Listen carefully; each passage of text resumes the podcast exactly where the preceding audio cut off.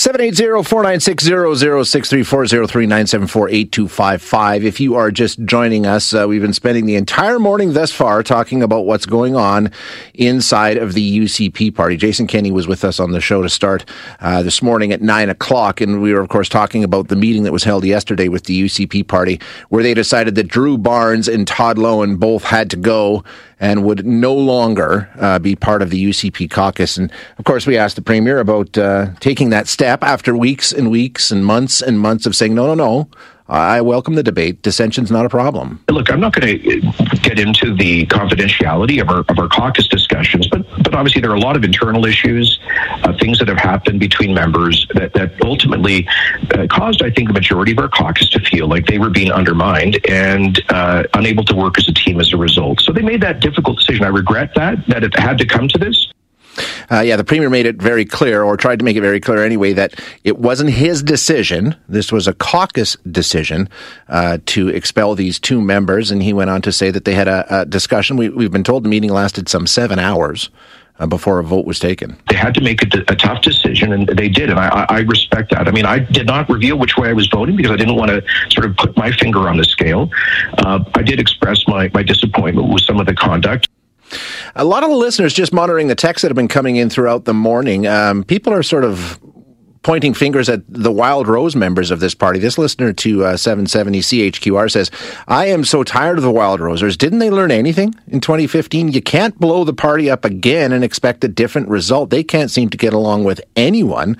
Ian says, uh, Good morning, Shay. This is not the time to change our premier. This is a Wild Rose resurgence. Unfortunately, coming from people that our premier trusted enough to install in cabinet.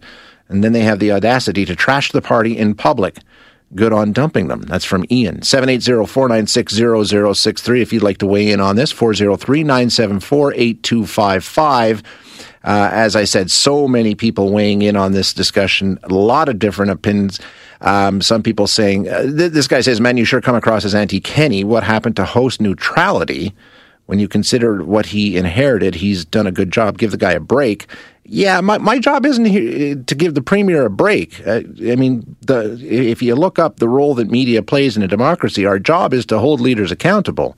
Uh, to ask the questions that you know my platform puts me in a position to ask on the behalf of the citizens. That's that's our role, and it's an important role in democracy. So I'm not here to give the premier a break. There's some serious issues we're facing in the province right now, and it's my job to present those to the premier and uh, get his take on it. Uh, let's check in with Tracy now. Hi, Tracy. How are you this morning? I'm good, thank you. How are you? Good. Thanks for calling. Good. Um, the one thing that I was thinking about with all this going on is that 15, or a total of 17 people signed that letter saying yes. that they were upset with the premier. Yep. And 15 are still in there. Now, they only need a total of 18 more MLAs to walk out of the UCP, and it puts Jason Kenney into a minority government. Right. And if they were to get a total of 25, they could actually form a party or I hate to say it, become the Wild Rose and become the official opposition and kick Rachel out of the official opposition. Yeah, I mean, it's a long way to go, and it would that would be a, a, big, big deal to get to that situation. But you're right. I mean, when you're talking about basically that many people, uh, you know, could certainly trigger a non-confidence vote. There's no question about that. And the other thing with the leadership review is um, we also have a situation where if they get enough riding associations to come on board and trigger the leadership review, that can happen as well. And uh, they're about halfway there. So I don't think this is over. The, the, the big question, Tracy, is what the premier did yesterday, and, and I, am saying premier because obviously I believe he led it. I, I don't think it was the caucus that got together and did this on their own. I think they were directed by the premier to have that vote yesterday. Is what he did yesterday enough to quell this, to put an end to this? Or will we see more people step out of line? And if we start to see that, uh, the trouble that Jason Kenney's in right now is going to get much, much more severe.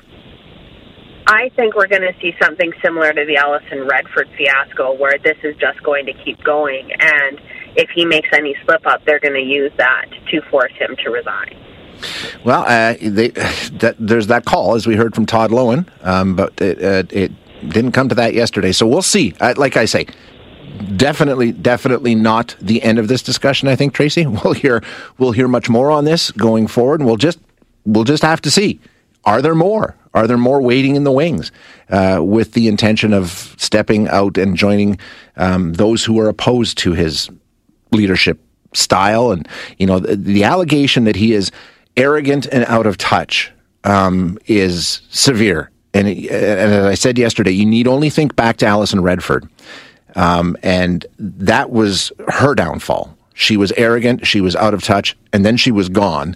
Jim Prentice came in, and many of the same accusations were leveled against him out of touch, arrogant, not paying attention to the will of Albertans, just doing what they wanted to do, and not listening to their constituents or their own party members. So including that phrase in Todd Loewen's message yesterday, I don't think it was a mistake. I think that's very, very calculated. And it's a red flag for conservatives because they know, they know that was the downfall last time around. Let's go to Rick now, who wants to share his Here, thoughts. Hi, hi, Rick. How are you? Good, Shay. I'm a candidate for the uh, next civic election, October 18th. Rick Comrie's my name, and I'm a conservative. Okay. The, alterna- the alternative to to conservatism is following the path, the destructive path, of Justin Trudeau and Don Iveson. And I can tell you now that people need to rethink this. But the reason I called in was this there is a new wave of conservatism and the people that represent conservatism, and I would represent that. Okay, and, And what, is it, what does it represent? Uh, Describe it for me. The people, it, with this, we're talking about the city of Edmonton. The province of Alberta must remain the people's city. They must have a say. They must. Their voice must be heard. And I might add, your station in particular, some others, that the people's voice has not been heard. And I can tell. I, di- hold on, hold on. Go ahead. I've been listening to you. I've been listening to you go on and on. But I can tell you right now, censorship is well at hand. Oh, But I- what are you I- talking about? I've taken calls for anybody Thank that you, phones Shay. gets Have a good day, air. Shay. Have a good day, Shay. Best of luck in the election, Rick.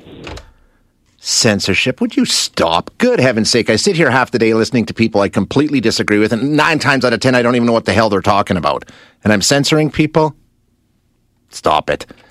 Sam, how are you? Oh, t- uh, am I on air? You are on air. Oh, thank you so much for taking my call. I am a first time caller. I meant to call earlier, but uh, this is such an amazing subject that I felt I had to call your show, so it's Glad my you did. first time.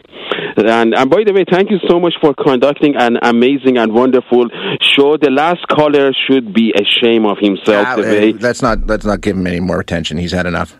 All right. Uh, now going back to uh, this fiasco that uh, this party is facing, I will. I believe uh, Jason Kenney has only and only himself to blame for whatever is happening to him. And I'm going to make a prediction right now.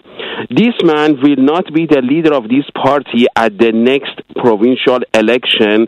Period because of what is going on, what he's done and he has been facing, I would compare to Alison Redford is 100,000 worse.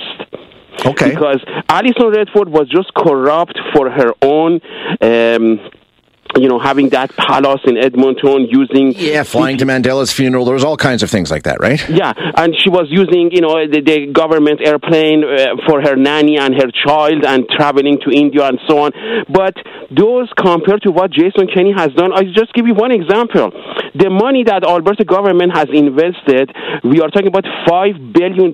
This is with B that Jason Kenney has authorized before the American government shut down that pipeline before even before even it was made. That money is gone.